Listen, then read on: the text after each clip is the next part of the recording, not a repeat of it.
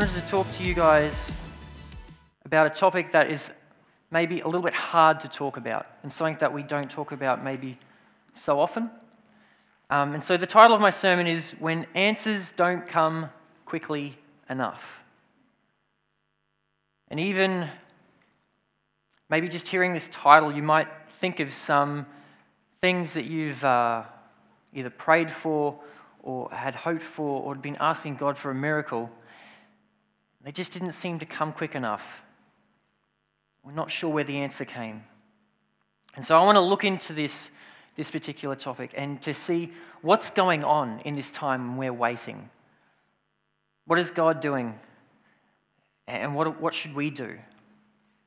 And so I wanted to share with you guys a story that can be found in John chapter 11, if you'd like to follow along.